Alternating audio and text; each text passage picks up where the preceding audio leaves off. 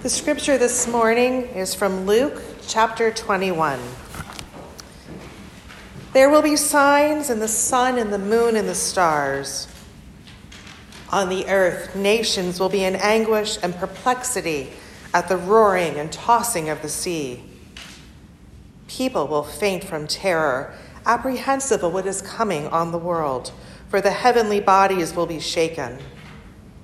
At that time, they will see the Son of Man coming in a cloud with power and great glory. When these things begin to take place, stand up and lift your heads, because your redemption is drawing near. He told them this parable Look at the fig tree and all the trees. When they sprout leaves, you can see for yourselves and know that summer is near. Even so, when you see these things happening, you know that the kingdom of God is near. Truly, I tell you, this generation will certainly not pass away until all these things have happened. Heaven and earth will pass away, but my words will never pass away. Be careful, or your hearts will be weighted down with, with carousing, drunkenness, and the anxieties of life and that day will close on you suddenly like a trap. For it will come on all those who live on the face of the whole earth. Be always on the watch and pray that you may be able to escape all that is about to happen and that you may be able to stand before the Son of Man. Hear what the Spirit is saying to God's people.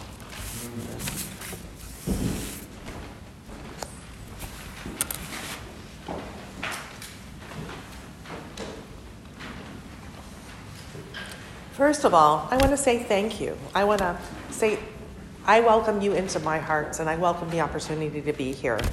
I live and work in the community and I've long admired the incredible ministry of Talmadge Hill.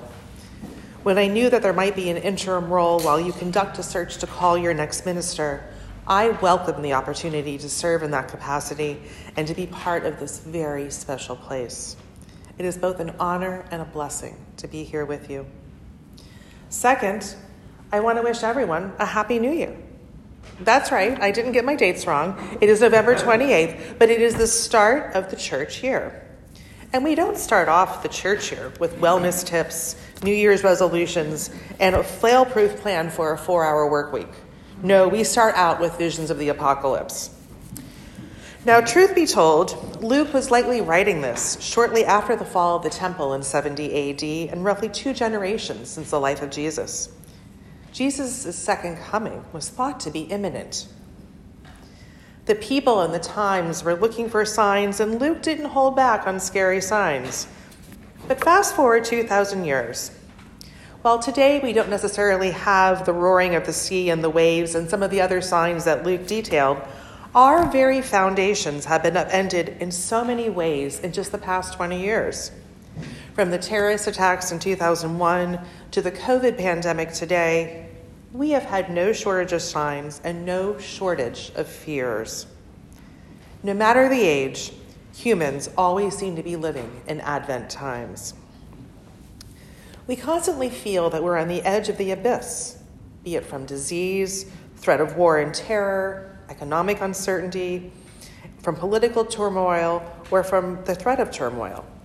But like Luke and all those generations before us, we cling to the eternal hope that Jesus' love will prevail and that he will usher in a return to an eternal age. No matter how close we feel to the edge, we are never too far from a light of hope. And here's where Advent comes in. Each year, it actually asks us to enter the shadow of our own fears and those of the season. It wakes us up in the darkness and asks us to hope for a light. It asks us to see a Jesus that is present in history and mystery, and it asks us to contemplate that that Jesus is still to come. In the midst of a season of darkness in the Northern Hemisphere and a world still on edge as we prevail against a global pandemic, we have darkness at our fingertips. Advent recognizes what it means to have our worldviews challenged. It invites darkness and it demands that we wait in the darkness. And spoiler alert, it shows that no matter how unsettling, no matter how precarious these signs are, God can enter the darkness of our world. This morning we sang the beautifully haunting Advent hymn, O Come, O Come, Emmanuel. Sources attribute its first use to the 9th century monastics, and its first use in English translation occurred about the 18th century. This mournful, memorable melody aside, there is something timelessly beautiful about humans searching and hoping for God to be with us. It has prevailed through all these centuries.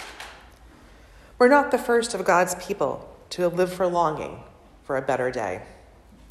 The technology, the terror, and the times have changed since the ninth century, but we still mourn in lonely exile here until the Son of God appears. Amidst those Lucan signs of cosmic foreboding, Luke gives his listeners a clue that makes it easier to find the signs of God with us, even during unsettling times. This is why he shares Jesus' parable about the fig tree. Jesus wants the people to be able to see the signs of God's constant creation and restoration, even amid chaos. We must be willing to look back and see where God is. We must be able to look forward and see where God will be. We have to look for the present and the future of Emmanuel, God with us, to see where God is shining his light in our present darkness. After all, it was out of cosmic chaos and darkness that creation came in the first place. The first words of the Genesis creation story start with the chaos and darkness of a formless void. This is where creation, where the world began. With each new day of creation, they came out of dark chaos the darkness gave way to light and to another new creation. And each new creation was declared good. Jesus wants us to look for these signs of new creation in the light and the darkness and in the fig trees and take comfort. Luke steps aside from his apocalypse to show us this hope too. When we see that the, the trees are in leaf and producing fruit, we know that summer is here. New life whether it is us or the fig tree, is ongoing. We too are in constant creation. It's the most tangible sign of God's presence and love. And these signs of God's presence are both immanent, meaning palpable in the here and now, and transcendent, meaning existing beyond space and time. In this search for God that we have, in both the immanent and the transcendent, we have hope for our spiritual life. We live in a new creation and we take hope in the words and the promise that will not pass away. It is the very expectation of Advent.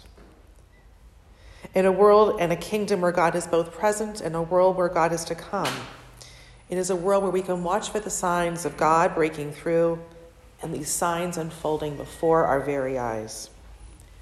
We also find Advent hope right here in this church. Our faith isn't an escape from the ominous signs in the world swirling around us. Rather, it's a way through it. When we come here, we are reminded that others have this hope too. We are searching and hoping together. We come back to each other to help sort the signs out, to help find the light in the darkness. Together in this room, together when we serve our neighbors, together when we support each other in ways seen and unseen. We are a glimpse of that light in the kingdom that is now and in the kingdom that Jesus' arrival will usher in. It takes a community to move through the darkness and remind each other through song and prayer and action that we're not alone. We are not the only ones holding on to hope. We can see the signs of God's coming and experience Emmanuel, God with us right here and right now. There is an eternal, and there is an eternal in the age to come, but the eternal is right here and right now, too. It is in the lonely exile and darkness of Advent that we make room for the eternal light and we seek its presence. We light one candle a week to help us arrive at the ultimate light, the lamp in the stable, and the star of the Magi. God comes to our world with a star in the sky, a light in the stable, and a baby entering our hearts. God comes to into our world one day at a time. This is our hope as we move forward. It is also the hope we experience anew every Advent. It is the hope of our journey to see what this candle in the stable reveals. As St. Francis said, all the darkness of the world cannot extinguish the light of a single candle. We are walking towards the candle in the stable and drawing us into the mystery and the eternal hope that lies there. The hope and the promise of Emmanuel is something that's worth walking towards. And in this walk towards Christmas, may you find the glimmers of light even as you wait. May the light you seek guide you in strange and remarkable ways as you draw closer to God being born into this world and into your life. The waiting is holy, the seeing is holy, and it is the hope that allows us to endure, to look for the light in the stable, where all will be revealed and made new again. The candle in the stable and the promise of Emmanuel are hopes that we can cling to every day. O come, O come, Emmanuel. Come to us so we may welcome you in hope again. Amen. Amen.